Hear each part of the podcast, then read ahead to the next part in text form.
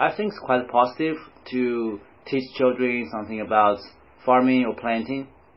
Uh, because you know most kids just uh, nowadays in the city area especially they just know a lot of things about new technologies like the all kinds of uh, electronic devices uh, they just actually quite kind of like uh, isolated from the nature by teaching them something about planting it can help them get close to the nature really observe the growth of the plants uh, it can actually help them to appreciate life um, life is really a beauty.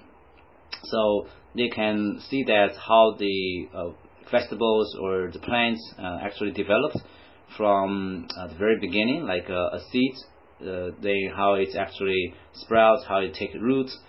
Um, they try to help them to understand the like the circle of life and appreciate life. I think that's a very pretty important uh, value to the children uh, they can also learn some skills in the future. If they only know something about uh, their own like uh, mathematics or physics, uh, they don't know anything about uh, you know biology. It's a kind of shame.